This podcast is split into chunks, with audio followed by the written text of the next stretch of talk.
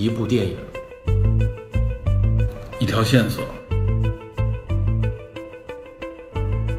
带您探寻电影中的科学与知识内核。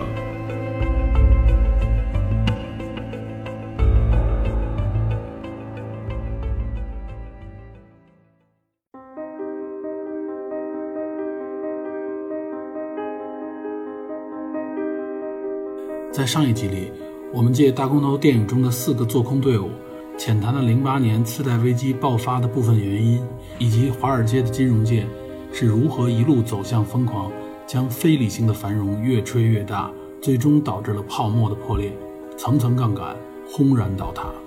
虽然这场危机实实在在地影响了我国，但在当年四万亿的强心针效果下，我们貌似很快地从那一场危机中复苏崛起。美国从此走向衰退的说法，在我国的舆论界一下子流行起来。然而，大量的资金投入最终流向了哪里呢？如今国内的经济环境危机四伏，股市一路下跌。录制节目的时候，我们提到的六个苹果公司市值相当于中国 A 股。到两周之后的今天，只要五个苹果基本就可以了。现在我们不禁要问：仅靠房地产就可以支撑一个大国的经济吗？就可以度过这场危机吗？我们该如何面对这场危机？如何降低自身的风险？通过《大空头》这部电影，应该可以引发我们更多的感触与思考。回过头来，我们说，整个过程当中啊，这些人挣的钱，说白了是很有争议的。在另外一部叫《坚守自盗》的纪录片，你听没听说过？对，这些人就被塑造成反派，尤其是咱们刚才说的那个约翰·保尔森。他实际上是个负面人物，他等于是说白了，是你促进了经济崩盘，就是在中国人看来，你挣灾难钱、国难财，对吧？对对，甚至是就是国难财，世界金融崩盘的国难财，对对吧？这些东西，所以说那时候美国还有什么华尔街游行、占领华尔街运动，知道吧？啊，其中就是有一站就专门去骂他们去，知道吧？但是这个东西也不是他们个人能左右的吧？不是这样啊，首先它合理合法，它利用的是你现在。合理合法的东西，而且利用的是实际上社会主流，包括尤其那些大投行、傲慢的大投行们投资的错误，嗯，知道吧？来挣这个钱，这从侧面体现出来美国的金融发展到多么发达的一个程度，嗯，顺着来逆着来说白了都能挣钱。做工机制其实某种程度上来说是实际上是保护金融发展的一个工具，就是我顺着我也能挣钱，逆着我也能挣钱，那么人们对经济的发展不会有过多的担心。反观我国，咱们那个。股票大崩盘的时候啊，你敢做空？哇塞，那些加杠杆做空的全都给你废掉。那说白了就是我正常交易都不允许，都不允许你卖了，甚至是有所谓的窗口指导。对，那个窗口指导甚至都都不是说做空了啊。各种讲什么叫 卖差不多得了啊，别卖 啊就 哦。所谓窗口指导相关的限制你交易，知道吧？有买有卖嘛，这才是正常交易。当时我记得微博上面看很多金融界的人啊。无论是从业者还是金融媒体的人，就说这简直说白了啊，就是违反市场、违反法律，就是不是市场经济。对，你我股票跌了，我这眼看着要跌停了，我说把股票卖出去吧，不行。这个其实是一种短短期的止疼，并不能治本。不光不能治本，它可因为这些人早晚会卖的。对，它可能会引发更多的风险，而且这些风险会传递的。我不让你卖，那实际上你比如说我今天咱们有一个跌停限制嘛，跌百分之十。如果我能卖出去的话啊，我这损失可能就是百分之十，我不让你卖，第二天继续跌停，对我还不让你卖，卖不出去，可能等到你能动手的时候，你最后发现你可能是百分之三四十四五十的这个赔率去卖出去的，嗯，那谁倒霉啊？股东们，对吧？真正他最后这些交易者们，他背后是代表着他自己的基金的股东啊，嗯，而且把一个可能是一个短痛变成了一个长痛，没错，这里边违背了你经济规律，说白了就是这个账你迟早还得还上。其实我们现在仍然有很多出现的一些坏账也好，公司作假，然后有甚至有一些资金崩盘，我觉得根源上跟那些东西多多少少都有关系。出来混，嗯，迟早要还。对对。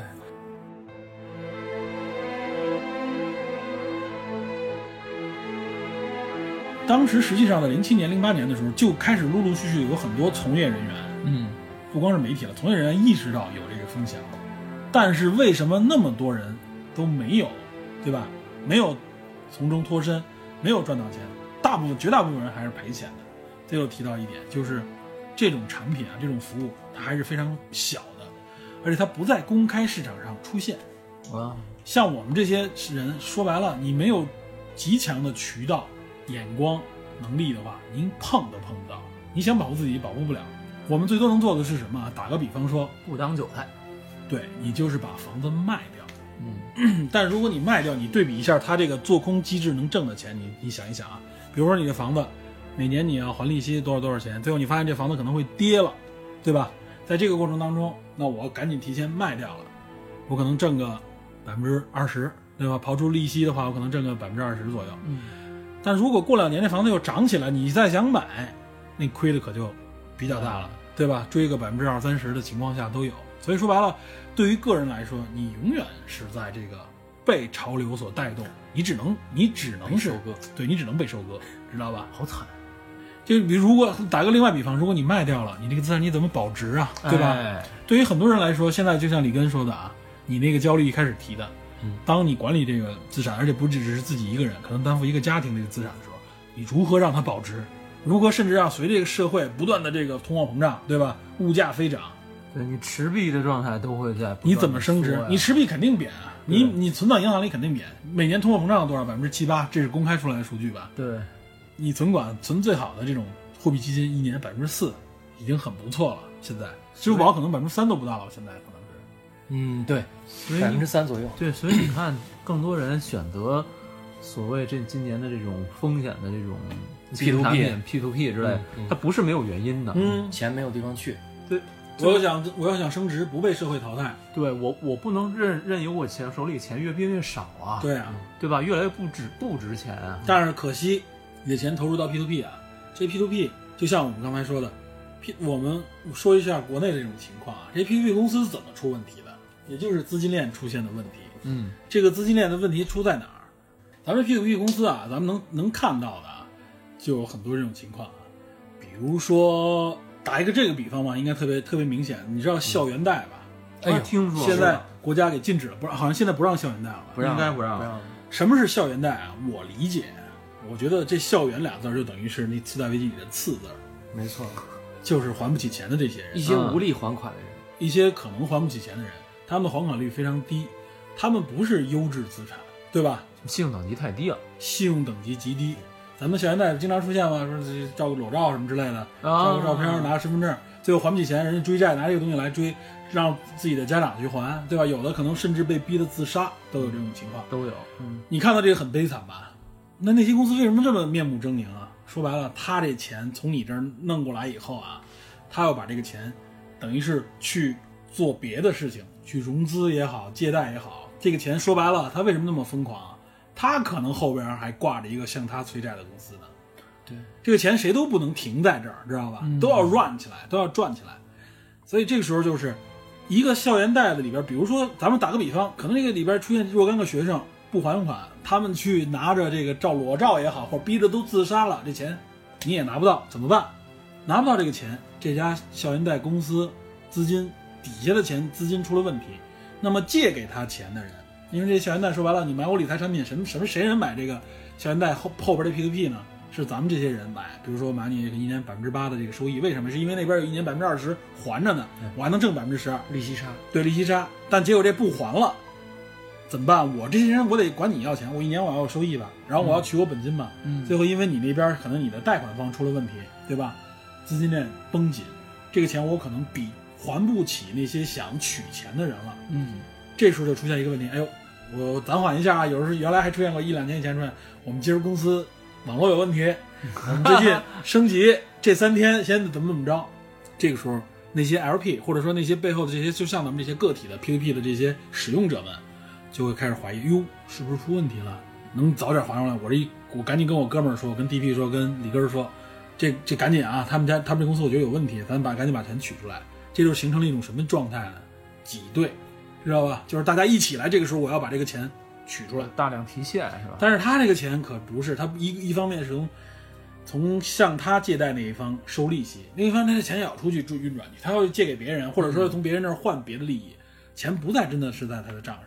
那我们这一挤兑，他的钱一不够，现金流绷紧，最后所谓的资金链崩断就是什么？我还不起这个钱了，明天人就来上门了。最近不是经常有这种挤到 P2P 公司门口去要债的吗？哎，资金链一崩断，得怎么办？有几种可能：老板跑路，跑路了，嗯，这一跑路啊，这个股东们那哪儿干啊？不明所以的人直接报警，报警以后啊，这就变成了刑事案件了啊，经济刑事案件。能不能追回，完全靠这个执法机构的这个能力了，知道吧？而且基本上很难追回。只不过现在据说咱们国家可能有一些手段，就是说发生这种情况的时候，哎，国家可能要伸伸手接管一下，不能真的在最后都变成是吧？一群人什么都说不见，这些人可不就不干了吗？就上街了，甚至就跑北京来了，对吧？哎，发生这些事情这个话题啊，对吧？这就是我们从这一点，从从一个次贷，也就是校园贷这儿来说。那么其他有房产的地方，加着杠杆买，套了好几套房，咱们刚才说的这些人，嗯，他们一旦有一些人零星星出现这种问题的时候，对吧？那导致的问题就是我还不起钱，那房子我给你了，对，房子我给你了，这机构说 OK，好像这房子收给我了吧？但这房子你怎么办？你能卖吗？对吧？一方面有限制，另一方面你如果都卖的话，这房子可不就跌下去了？对，这是最恐怖的。对，美国那边就是出现这种情况，大量房子退回给银行贷款机构，我留着一留着恨恨恨不得成千上万套房子，我怎么办？我卖，我这一万套二手房推到市场上去，那他妈价格一下就会被打下来，没错没错，大大量房产上市，供大于需嘛，说白了就是。对，而且而且本来这些人就还不起贷款，就不断的往你这儿还房子，对，而且你还跌了，没有人买了，没有人买了，你把这房子再推出去，他也是没人买啊。月供也不还了，弃房了。而且这种月供是有连锁反应的，我这还踏踏实实还着呢，你们都不还了，你们不还也行，那我也不还，对吧？这个有连锁反应。然后有些刚才这是一种类似于就跟咱们说的挤兑，挤兑那也是嘛。我本来我不着急用这钱，哟，你们把钱取出来，我怕有这风险，那我也得把取的钱取出来啊。这就是连锁反应。为什么就金融里面一旦发生这种反应的时候，无论是机构、个人、基金、银行都是这样。它一连锁反应一挤兑，这个发发生大范围的这种崩盘是没有任何力量能够拦得住的，知道吧？所以这就是反映在美国，就是次贷危机影响全球，对吧？甚至现在还剩还被这个次贷危机影响的余震还存在。那反映在我国呢，对吧？就是我们知道的很多敏感事件啥敏感事件？，P to P 的这个敏感事件，现在多少家 P to P 爆雷啊，对吧？P to P 那钱干什么去了？就是借给了这些买房人，甚至买车的人，知道吗？那我作为普通的赌球，用户，哎我操，赌球！赌球正好世界杯嘛。对那我作为普通用户，我怎么就算？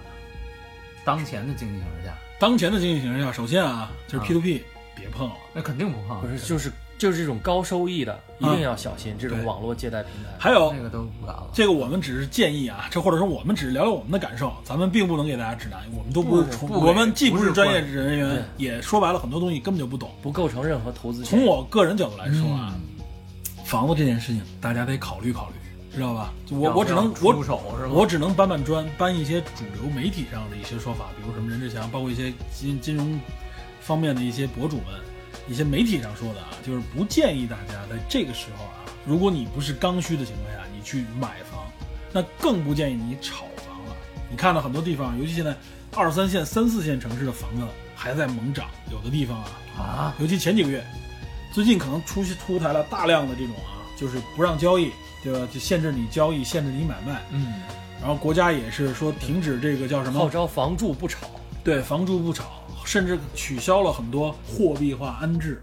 其实地方政府一直是在用房地产来带动当地的经济，对因为这个来得快啊。它卖地卖地的收益非对，常大问题。是还有一方面啊，就是说，你看啊，在这部影片里面，它的钱都是从哪儿来的？从投资机构啊、投资者，最终是投资者身上来的。嗯，那么看我们国家这些地方啊，很多房子起来，这这钱他们如何赚起来？如何从哪儿赚来的钱？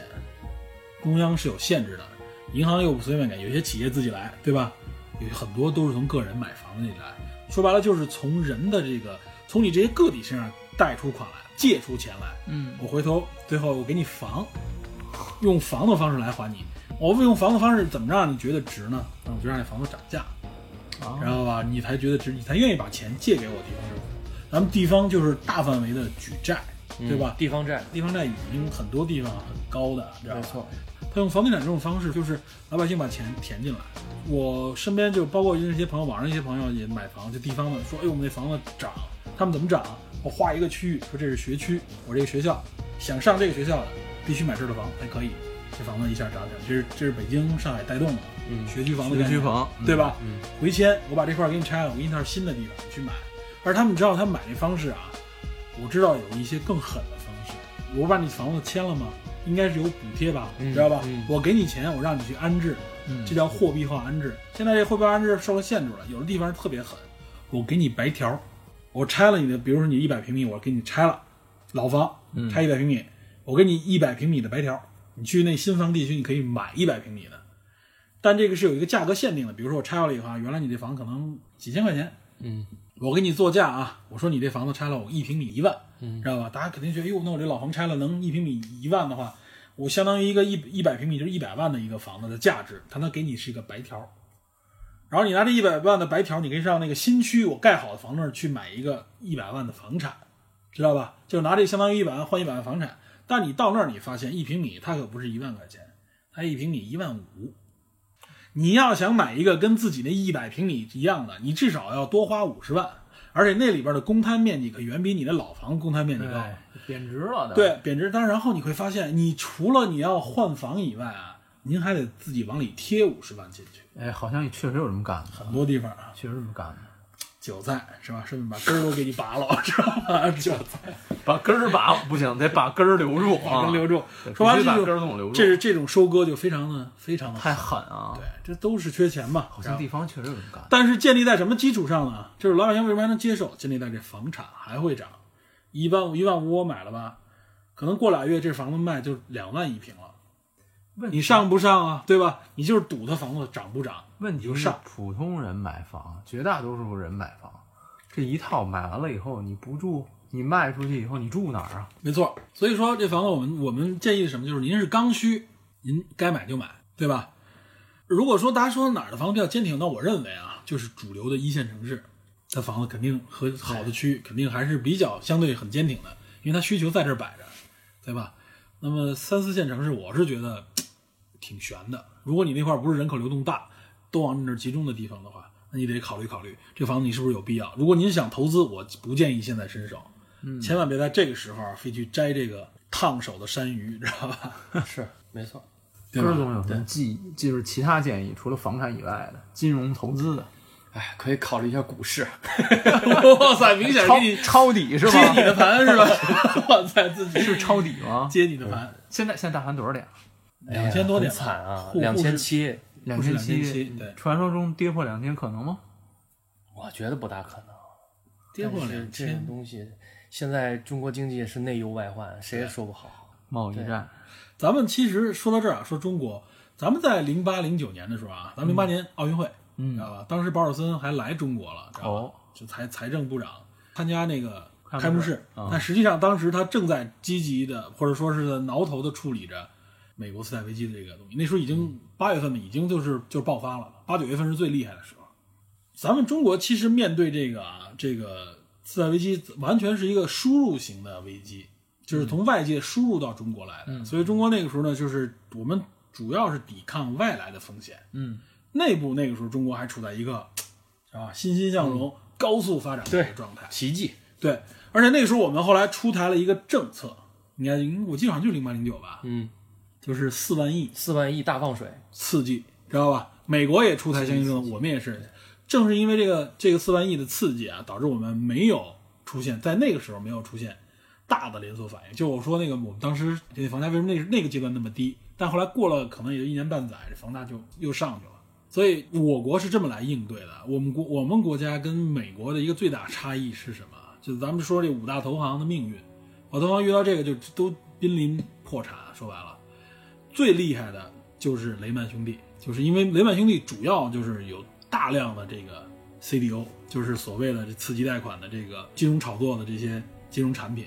我记得那个《大而不倒》那部影片里边就描写了雷曼兄弟还有当时的贝尔斯登两大，这是五大里边的两家，主要是让看如何让别的金融机构、金融公司接盘。曾经还找到过巴菲特，嗯，后来据说啊，这不是像影片里描述的时间是五月，说是三月份，巴菲特就跟雷曼兄弟谈过，当时是以四十美金一股的，大概四十亿美金的这么一个量的优先股的认购权，四十美金一股，那可能就是一亿股了。当然没谈妥，最后啊等于错过了。但后来等到若干月以后，八九月份的时候，这个雷曼兄弟的股票已经跌到了三点多美金，跌了这么多，还好没让巴菲特陷进去，是吧？当时就是美国政府就是鼓励其他的这种大的公司出手相救，但是美国银行实际上最后把那个美林银行买了，嗯，美银美林，美银美林对，嗯，当时主要目的是为了撮合雷曼的，最后一发现，哟，这个美林跟这个美国银行两个人，哎，美银美林两个人谈妥了，能谈妥一个是一个，能救一个是一个，就把他就答应了。但是当时雷曼兄弟很就急了，说本来这是他妈给我这救场来的，结果这救场一哥们儿直接被被另外一人拉走了，知道吗？最后雷曼兄弟说找到英国的一家银行，但英国那家银行也是也是大老银行，最后本来是最后快要谈成了，说我们谈一谈具体的协议的时候，结果接到了英国的金融监管机构嗯的电话，嗯，不允许你买，因为没有我金融监管机构同意，你政府不同意，你不能买。对，另外一个还有一个，他需要股东那边的一个三十天的一个一个股东那边的签字，再过三十天，这公司早没了，蒸发了，等于雷曼最后等于是死在了门槛上。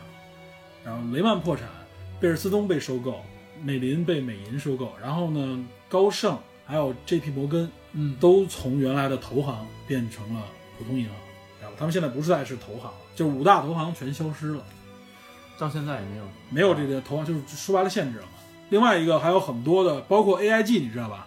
世界上最大的保险公司，保险公司，对、嗯，AIG 保险公司干什么了？它就承接了很多 CDS。啊，我给你上保险吗？你给我交保费，我当然愿意了，一年还不少交，我房价不会跌的。结果哇塞，最后实际上是 AIG 是美国政府出手，花了一千九百亿美金扶持，才保住了 AIG，知道吧？AIG 底下好多著名的保险公司在中国都有，因为它要真倒了，那全世界经济系统整个就全完蛋了，知道吧？这是政府出手，但是这种政府出手在美国是非常敏感的。对，你拿纳税人的钱去补，最后等于是所有人承担嘛，纳税人的钱赔嘛。这美国政府本身是它不是经理经营机构，它没钱，哪来的钱？那是人手里的，知道吧？这是有违市场经济的精神。对，这是绝对违反市场经济精神的啊！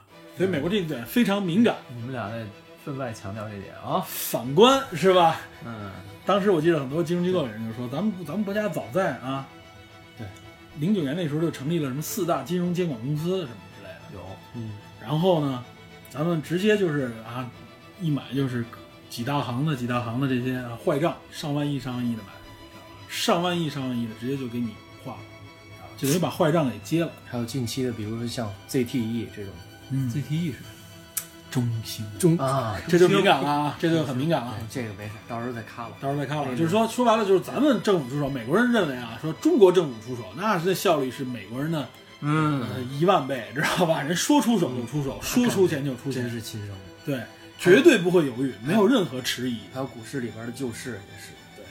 对，其实它应该在那一天这一个时间跌到底的，但是因为你的救市没跌到底，第二天还要跌，就就是钝刀子割人。就咱们所说的嘛，只是短期有时候，比如说像什么开个这这就不好说，就是开个大会什么的，相当敏感。哎呀，真就这样。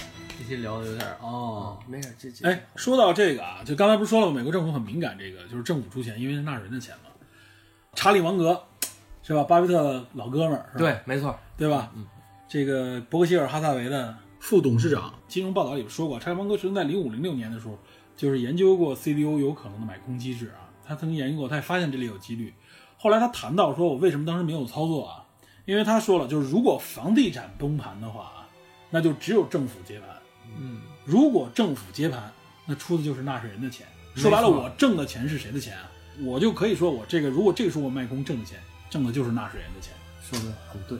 所以查理芒格没动这一块儿，他觉得这块儿不够道德，啊，虽然法律上没有问题，法法律上没有问题，但不够道德。而且你知道吧，就是巴菲特、查理芒格他们应该是啊，巴菲特曾经说过一句话，令做空者都颤抖的啊。嗯他说：“纵观美国金融历史，嗯，没有没有人因为做空而最终成功的。”对他说过这样的话。对我们知道，巴菲特完全就是长线的价值投资，滚雪球嘛，所谓。对对对，所以他是他是反对这种啊这种做空投资的方式看，衰是吧？反对看衰，看空反对这种就是用看空来赚钱，做空。所以就是说看，看空跟做空还不是一回事。看空你就是说我这东西回避会跌，我回避，我不碰它。对，但做空就不一样了。我知道它会跌，我赶紧往里边加加磅啊！我认为你肯定会输，知道吧？我们觉得玩金融的人他妈的心眼子太多了。对，一个是心眼儿多，一个是算算计的也多啊。但这里边又牵扯到很多数学啊各方面。其实说白了，你会发现，无论学历再高啊，门槛再高，但真正在面对大问题的时候啊，这个选择的时候啊，错的往往是大多数。这个不以你的身份地位啊来左右的。就看谁能发现。其实我理解这个巴菲特是一个什么心理？为什么他说永远不做空？嗯，是因为可能就是所谓这个人类命运共同体啊，大方向上我们还是向好的一面去去发展对。这个趋势。明白了。对，不要去做空，就是说就不要是在伤口上撒盐，不要在伤口上插一刀在，知道吧？就说白了，你我们这里边就要说到做空机制啊，就是我国不都禁止吗，就是做空机制，我是觉得啊，从这个影片里面表达的也是，它不是制造危机的源头，嗯，它只是在危机爆发的时候给人们在这种情况下一个逆流而上赚钱的。但不得不说，它有可能会加速危机，或者说在危机过程当中起到一个催化作用。这个作用可能是多少存在的，知道吧？对，因为你挣这个钱是，同时也是必须是有人在那边受伤的，对赚的是这个钱，赚的是对你，而且而且你看他们他们这些人，尤其是刚当时我记得影片的最后我们就说嘛，他们打电话问那个谁，问那个法瑞尔，就是说你卖不卖？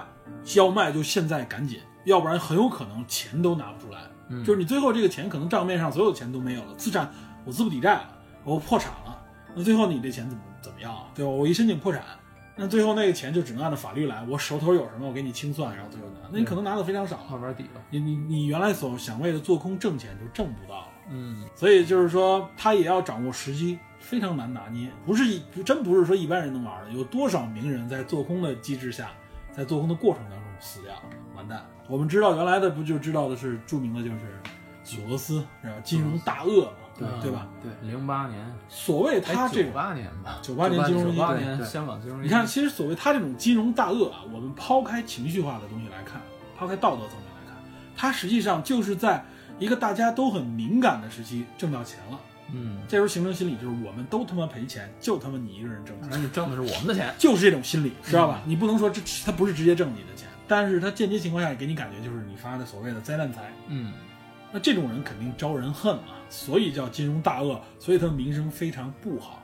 他来这儿啊，就比如说他当初做空什么泰国金融、泰对泰铢泰币、嗯泰币，然后做空英镑，甚至还做空香港的这个货币，只不过因为后来被中国的这个后盾给打回去了嘛。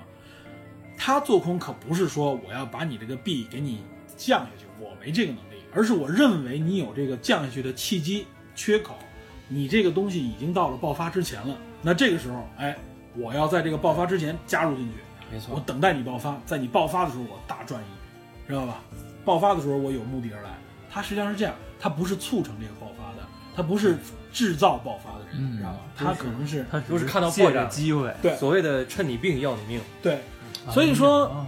啊所以说这种东西就是说，我们按照法律来正适当性来说，它不是真正我们所谓的恶意，知道吗？嗯它就是一种投资形式。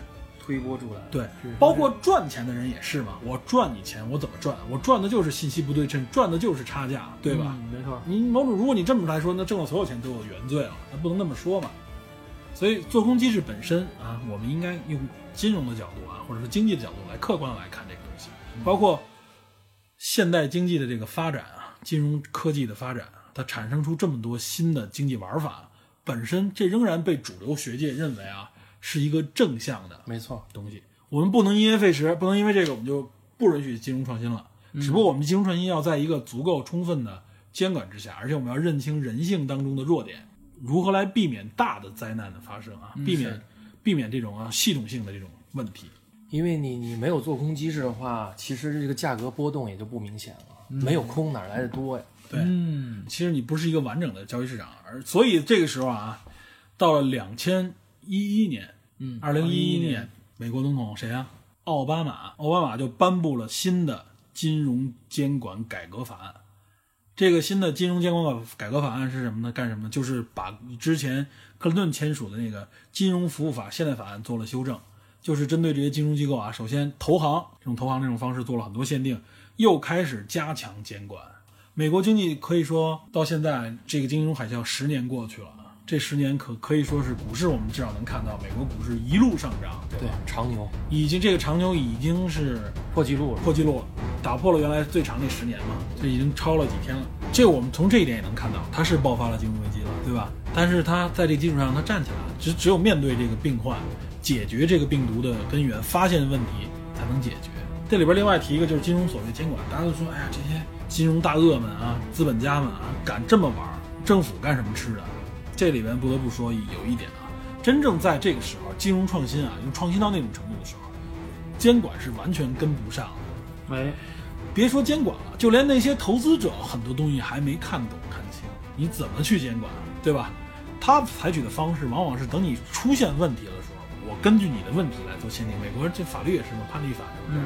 我没有明文法，我就是你这个东西发生了一个问题，最后我我判决判决之后，大家根据这个判决来制定新的法案，对吧？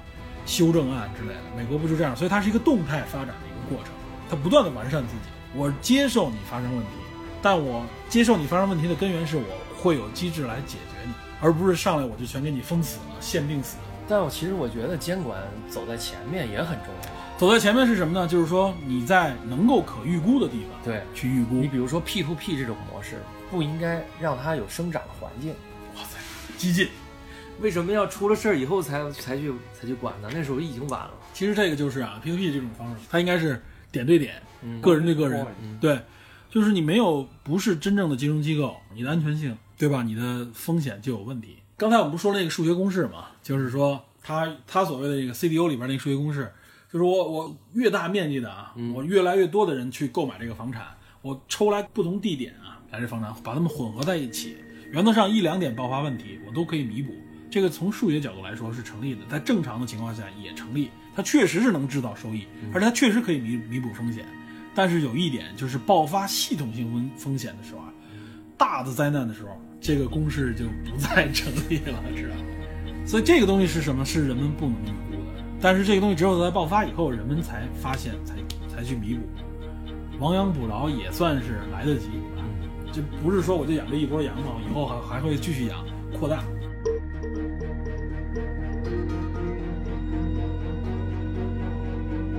就是我查了一下这个现实生活中这个 Mac Berry 的一些资料，这个人是出生于一九七一年，嗯，本职是一个神经外科医生，哦，他不是专门做这个做这个基金管理的，他后来自己成立了一个价值投资的这么一个对冲基金的基金吧。这个人本人是就像电影中显的，他是一只玻璃眼睛，嗯啊，然后他有一个先天残疾，对他有一个症状，他有一个病，嗯这个病叫阿斯伯格综合症。这个病是属于一种发展发展障碍障碍的那种病。这个病主要特征就是说有社交和非语言性的这种交际的困难，然后同时伴随着兴趣的狭隘和重复性的特定的行为。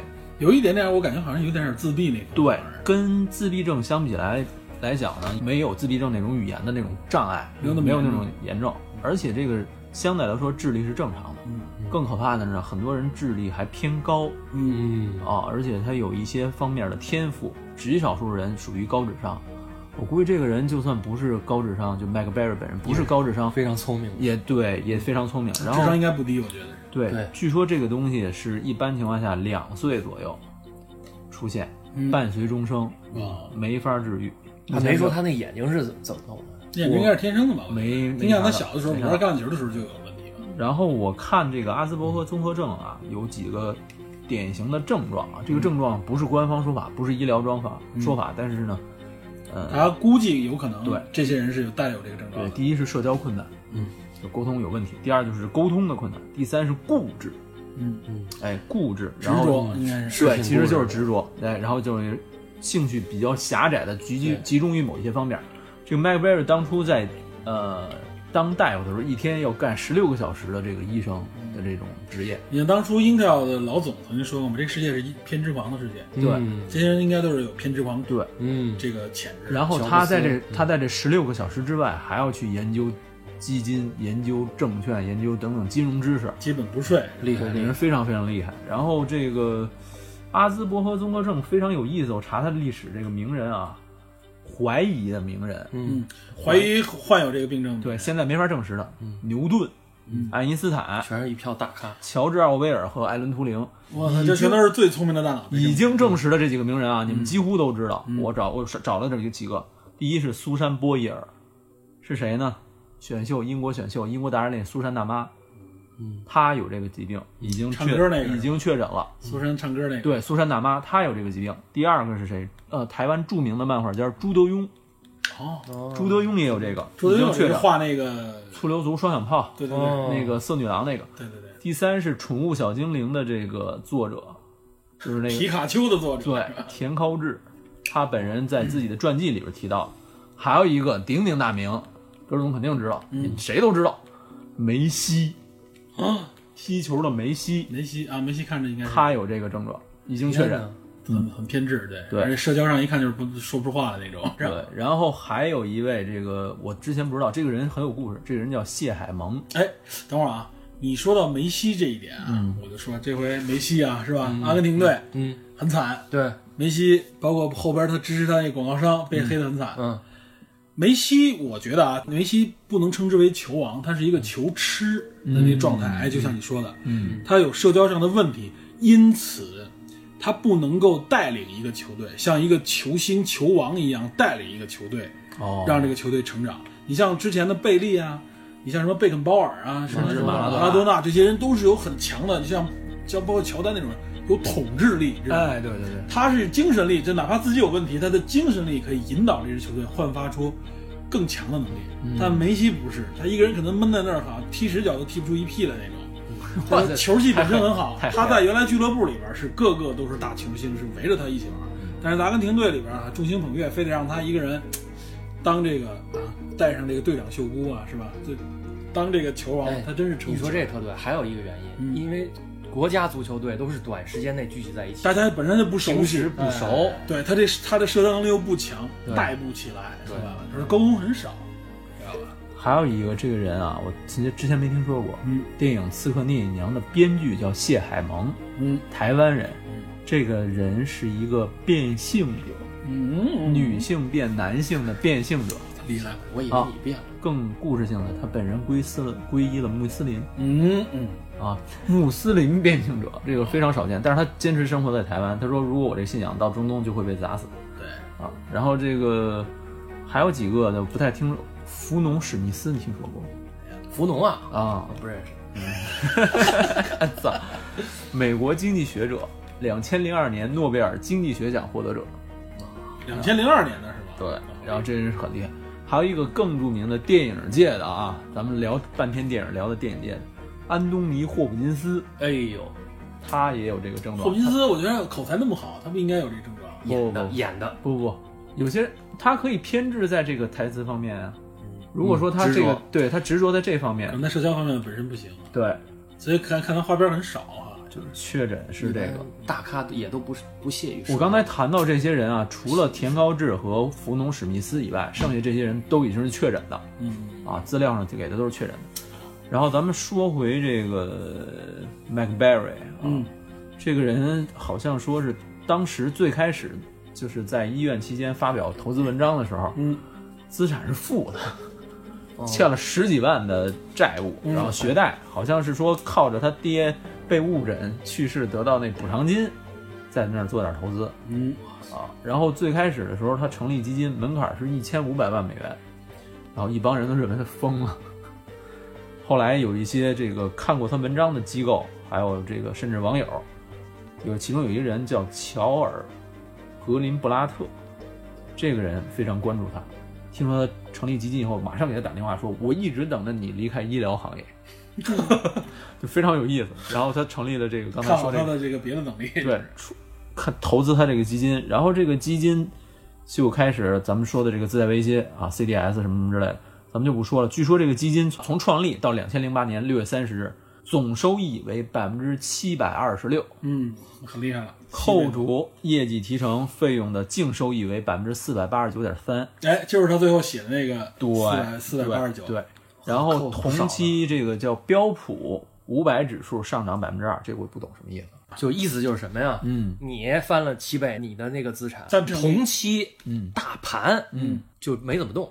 哦，大家经常说，你按沪深指数那个沪哎深沪深三百对，比，超过那个标有普五百是一个个非常好的一个指标性的指数。啊，标普五百，你看美国这十年应该都是在慢慢上涨，对吧？嗯，说期间按照六点五年计算，它的基金扣除费用后年化平均收益率为百分之六十六点八。嗯，相当好。这个股神巴菲特年化是百分之二十二左右。对，百分每年保持三倍啊，他是，巴菲特他他。他但他短，啊巴菲特贵在对对对对贵在时间长，时间越长越牛逼。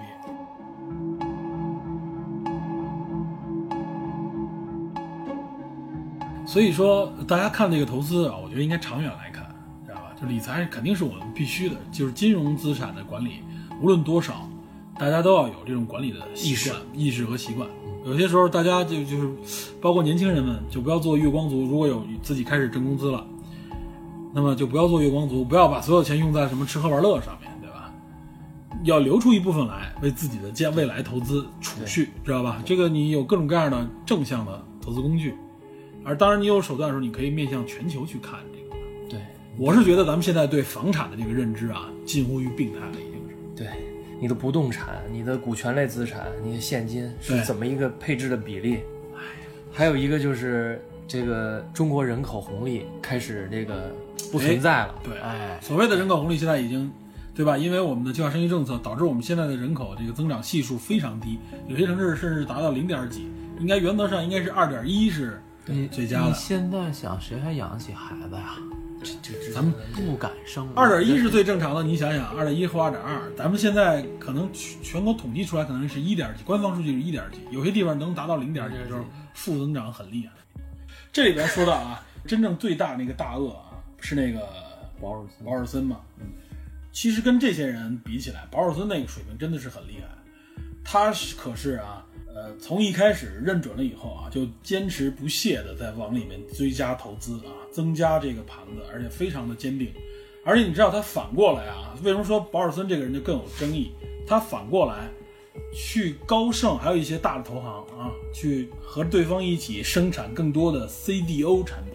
CDS 就是做空 CDO 用的，知道吧？他上那边去做，反着去做一些能够让他继续来做空的产品。你说这个人手段有多么毒辣，知道吧？这也是一种对冲啊。这也是一种对冲，对，嗯就是我一方面我这 CDS 有了一个对冲，另一方面就是如果这 CDO 做更多，一旦出问题，我 CDS 能赚的更多。嗯，对，他成立的也是最大的那个对冲基金。嗯，但是据说这哥们儿啊，虽然说是投资鬼才啊，空头之王，但他也最后败在了中国股市之下，知道吧？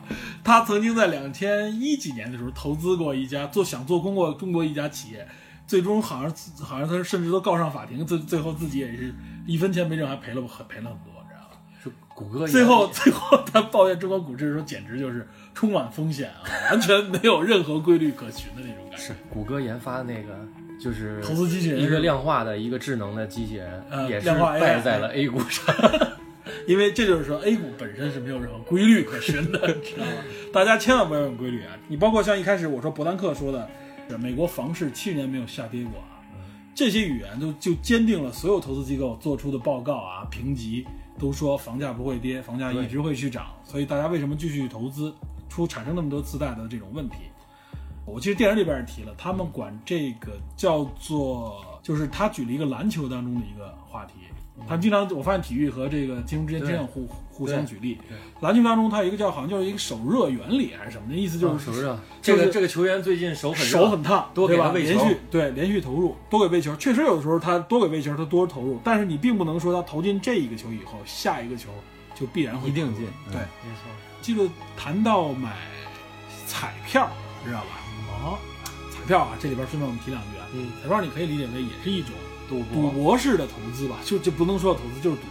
嗯，有些人你我不知道你看没看到，有时候你路过路过一些小卖部啊，有一帮人老去买那什么双色球之类的小彩票，还有那种快开的那种彩票，嗯。他们老会在那墙上贴几张大纸，嗯，就是把那三十七个球全给你排出来，然后嗯。哪个球中了，他给你画那个所谓的曲线图，嗯，把它连起来，你发你会发现那个线啊，七了管七了管二的，好像是哎，好像是大家想从那个图上面找出规律来，来分析我下一次投资应该买哪个球，不买哪个球。对，这是一种概率学。对，但实际上这个这实际上是一个一个错误的观点啊，知道吧？就是在投资在在这个彩票方面是不存在这个几率的，因为它每一次的没错，中奖是独立事件，知道吧？它不是一个连贯事件，我是根据之前结果来出现下一个结果。只要是没有人为操作的情况下啊，它都是对，正常投。它是什么意思呢？你你刚才说三十七个球对吧？对，他比如说他比如说三十七个球，这个蓝这个蓝色的球，嗯它连续被中了十次了，嗯，那么它下一次被中的几率是多少呢？不是很高了，还是三十七分之一，对，它并没有变得高。它就是每次都是三十七分之一，你不能说每次我按前面的几率来比，对吧？就有的时候我们我们做一些事情的时候，往往会用这种方式啊，就是我本我是独立随机分布，变成了一个历史上的这个几率，来做了一个依赖性的分布，这个实际上是有一些理念上的一个根本错误。所以为什么说买彩票这东西是没有规律可循的？当然了，中国的彩票另当其冲了，是吧？经常有这个穿戴着大头的这个熊猫啊什么之类卡通人物去领，最后曝曝光嘛，彩票中心的这个主任是被抓，二十七亿的不明资产来了，这个收益你想想，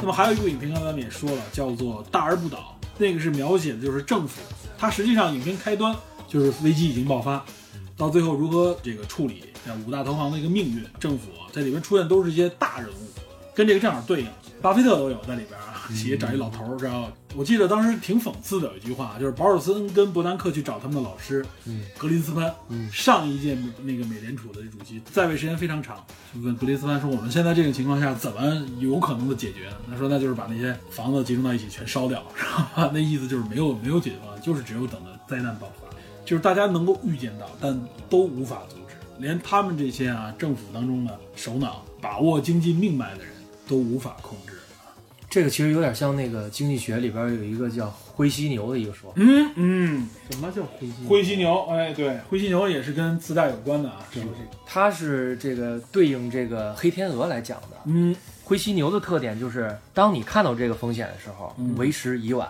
就这个东西它的惯性太大。它冲过来的速度是你躲不开的，对，没办法。那黑天鹅又是黑天鹅完完全全是意外。我们这么打个比方吧，东哥真倒霉。东哥啊 这由东哥所遭遇的啊，这个公司所遭遇的就是黑天鹅事件。这件事情是完全偶发的一个事件，预测不到，预测不到，就是它没有规律，它不是说我们这这经营不善或长期积累爆发的，它是这样，这叫黑天鹅。黑天鹅事件在投资界还是相当著名的，尤其是近些年很著名的概概念啊，包括还有这个方面的电影啊，就是说往往有黑天鹅出飞出来的时候啊，实际上后边意味着是有投资机会的，有些人是这样来看，就是黑天鹅你如果能捕捉到，也有价值。没错。比如说这次京东的股价就被砸下去了。嗯，就比如说啊，一些意外事件，它完完全全是一些意外，比如什么，呃，争端呀、或者说是一些什么病症啊，或者说是一些很奇怪的新闻发现了，导致股票下跌。对，它最后可能会因为这个正常消息，或者说大家回归理性以后啊，没错修正这个价格。情绪的宣泄。对，其实其实东哥的这个事儿，你你仔细想，东哥无论怎么样，但是京东的基本面其实并不会受到太大影响，但是太大影响。但是这点我们不得不说啊，它本身也受到自己的怎么说造神运动的影响，嗯就是过强的媒体或者说公这个公司 PR 也好，它在塑造领袖的概念，对吧？对对对对，塑造领袖的这个决断作用、关键时刻的作用啊，我觉得这个可能跟文化、跟社会也有关系。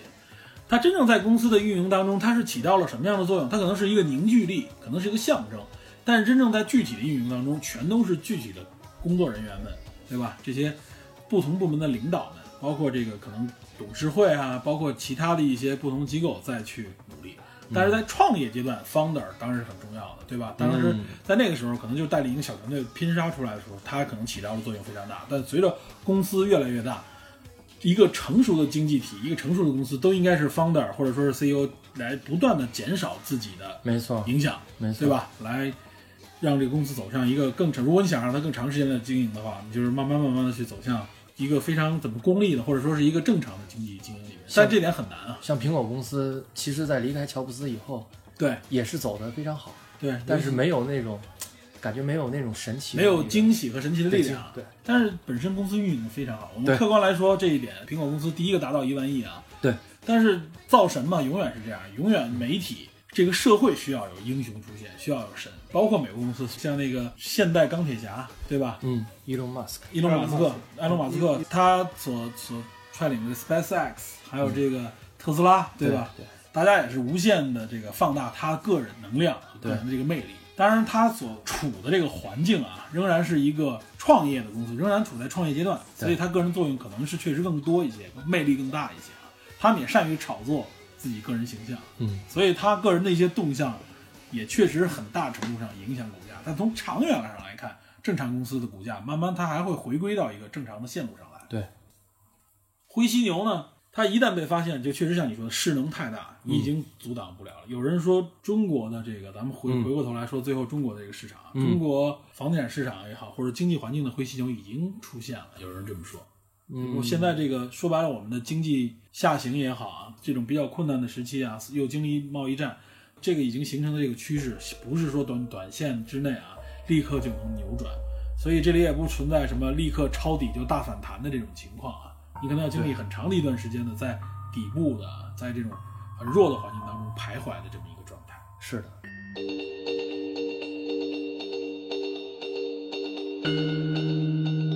还有另外，咱们说相关影片，还有一部影片，我原来经常提的啊，我跟李根提过，李根说到看不下去的一部电影，哦，那个。对，《利益风暴》。利益风暴也，叫什么谍海，什么海风云啊，那谁夏目总吴海统演的，吴海风云还是叫什么？对，那个是夏目总统演的。Kevin Spacey，，Kevin Spacey 里边还有好多也是名角了啊。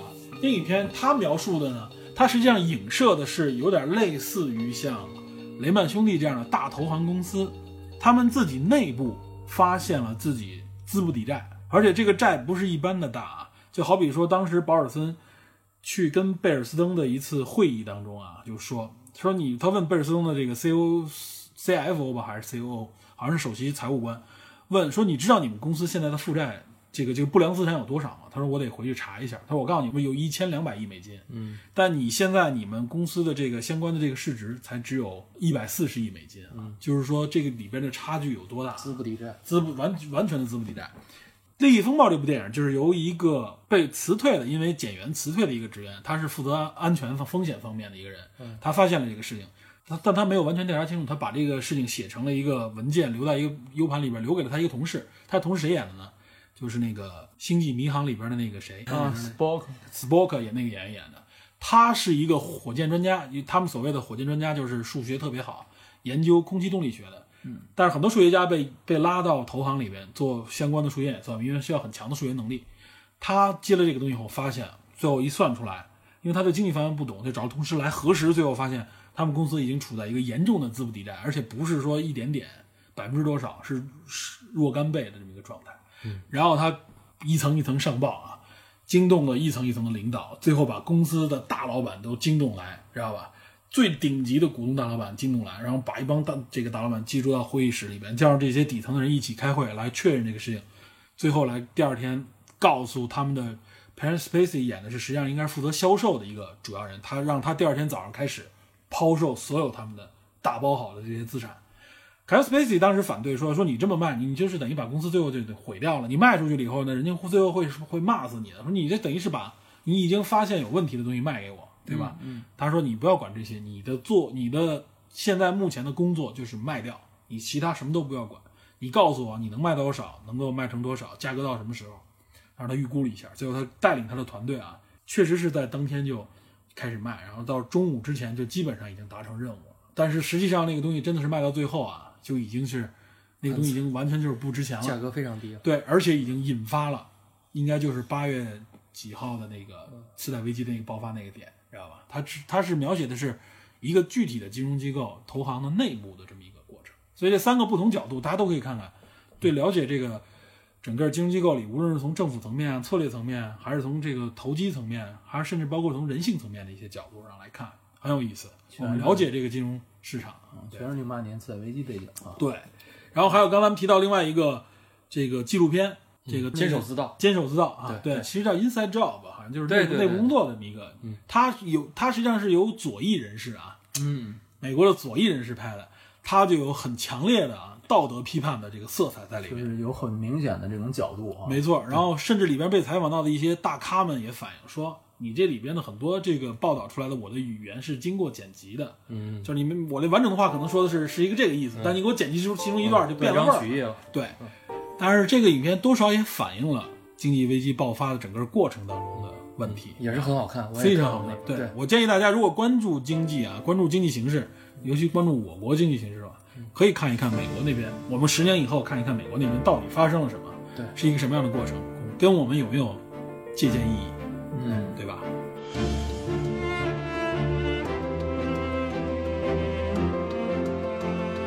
好吧，好，今天啊不容易讲了这么一个类似于枯燥乏味，但实际上是攸性命攸关的一个话题。哎，也是跟每个人息息相关。对，我问过非常非常小白的问题：如果作为一个普通人，嗯没有接触过任何金融领域的知识，嗯，我想了解一些基础的东西，从哪些书或者哪些节目或者哪些东西来开始看，你是指股市？不一定是股市啊，整整体的金融的金融金融的知识嘛。那从听我们这节目开始，我觉得很我这这非常好的一个起步咱们不是专门做金融的领域，不，我们这节目是一个起步，知道吧？让大家感我兴趣。我觉得几几个渠道吧，一个是我经常上的一些网站，可以给大家推荐推荐。哎，雪球然后对雪球，雪球，然后还有这个我经常上的关注一些财经，首先你要关注财经类的财经类的网站，呃，有一个有一个 app 常用的，哦推荐一下没关系。华尔街见闻，做广告，哇塞！华尔街见闻，还有 FT 这个哎，对对对，FT 中文网是非常棒的。FT 中还有格隆会，格隆，会，这些都是一些能让你了解全球的基础的经济、政治信息类的社会对但是这网站、书，这各种书书书都有哪？书就有很多投资类的，但是我觉得啊，就是说你要真看一些专业数据，对于很多人来说有门槛，看不下去，你知道吧？对，但你除非为了了解考试，知道吧？但是要了解。但我觉得有一些有趣味的，就像比如说这个作者他写的很多东西就很有意思。其实我喜欢从那个另外从大公司的角度来了解经济形势。你比如说像那个耐克那个写狗，啊，可以看看写狗。写狗其实它在有的在那个书店上架，它是财经类的吧，还是在那个经济管理类的？是是是财经类的写狗是吧对？这个写狗这本书可以可以看看哎啊，就是 Nike 的那个鞋子的鞋，对 Shoe Stop 书书到书到这些东西可以让你间接的能了解到，包括我们前一段很多互联网方面的一些书籍，哎，对就哪怕乔布斯的传记啊，乔布斯传非常好。对，让你会了解现代的一些经济的发展规律，或者说一些经纪公司它发展的理念。你理解了这些，你可能对你了解一些目标公司或者目标行业特别有帮助，对知道吧？因为你另外投资要看行业嘛，没错。另外还有一些这个喜马拉雅上面的这个财经节目也可以听一听。喜马拉雅财经节目，很多财经类的新闻，包括一些比较官方、比较正正式的一些节目啊，别可别听那些啊什么股评，让你恨不得今天买这明天买那，我觉得很多都是骗子。其实我觉得只要你对这块感兴趣，你自然会找到这些东西。对，哎，主要还是兴趣。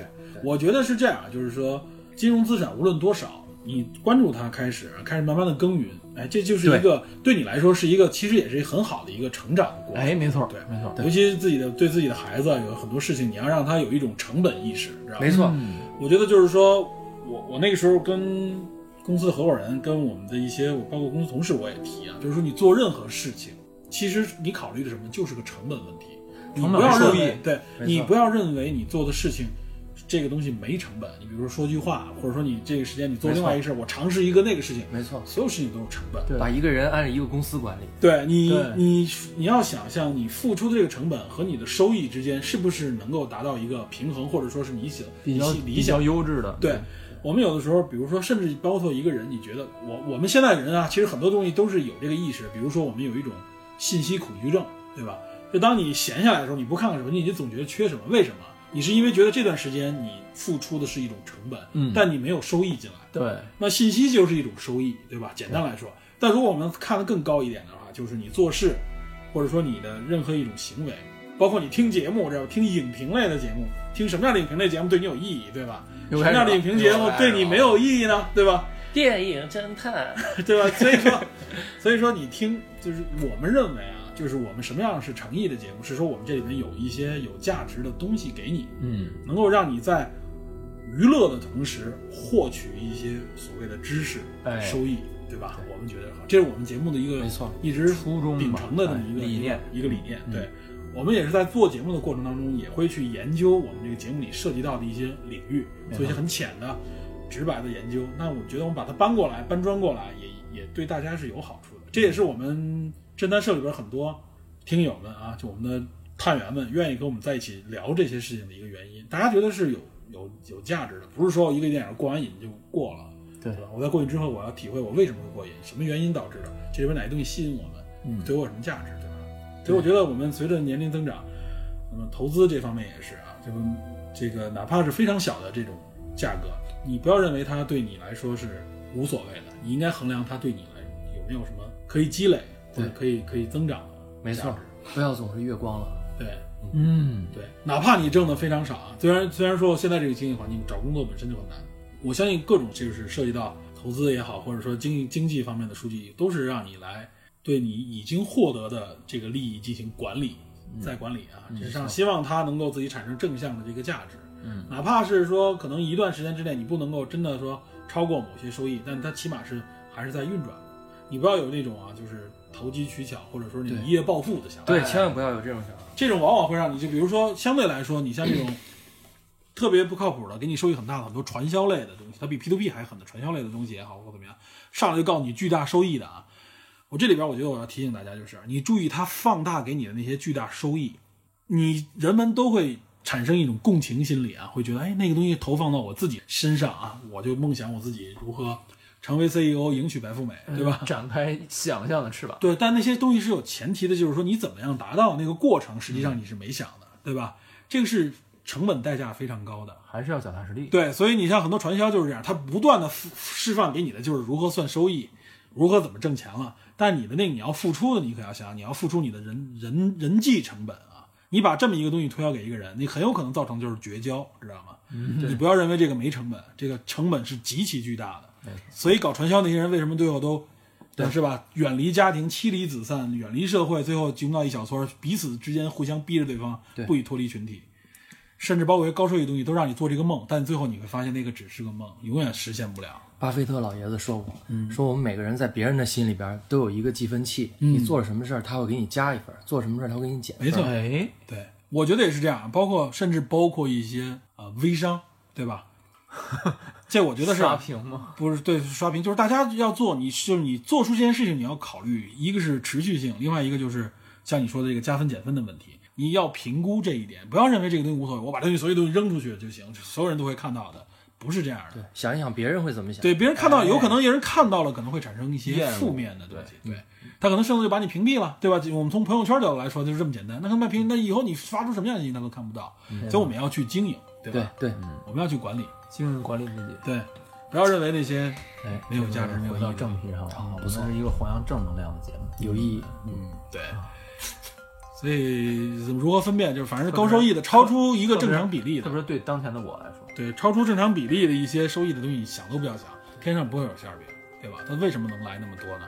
银行只有，包括这些正常的这些机构，可能只有一年收益百分之四的年化率，你那个告诉你上来就百分之二十，上来百分之五十翻倍，对吧？你付出的是什么？房价永远会涨下去吗？对吧？你在什么地方，这个房价为什么会涨？你要想清楚。对，不要有一夜暴富的心理，对，多沉下心来想一想，慢慢来，一把一件事情看到十年、看到二十年的角度，对吧？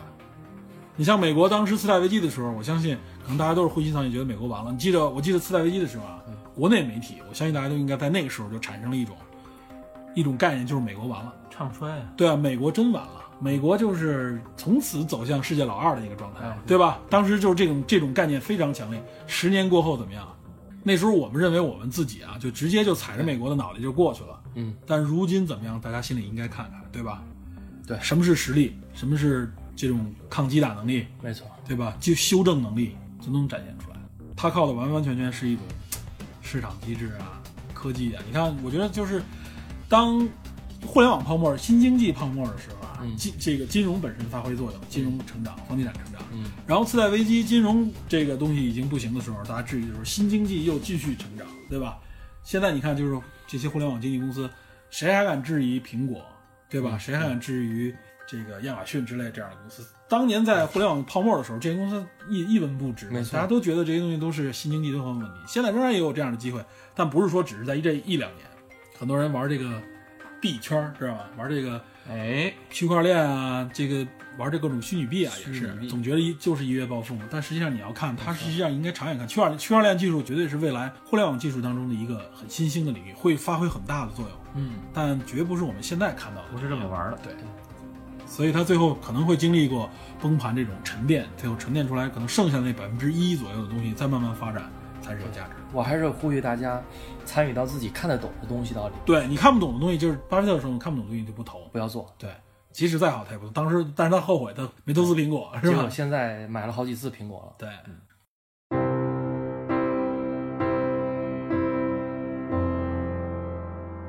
好吧，嗯那今天这个期节目跟以往节目真的不太一样哈，宣传了宣传点儿经济方面相关的东西，嗯金融领域，金融领域。对对，我们拿自己的一知半解跟大家讲一讲，希望给大家一些佐证吧，让大家还是抛砖引玉。对没错，也有可能有有一些讲的不对的地方。对，大家我们侦探社里边就有很多人在这方面应该比我们要专业，专业是是是，专业的多。对，说出来的名词你都不知道。嗯，那还真有，我记得有，确实对，有。所以说希望以后就是有机会大家可以啊，也可以在侦探社群里面大家多交流，哎？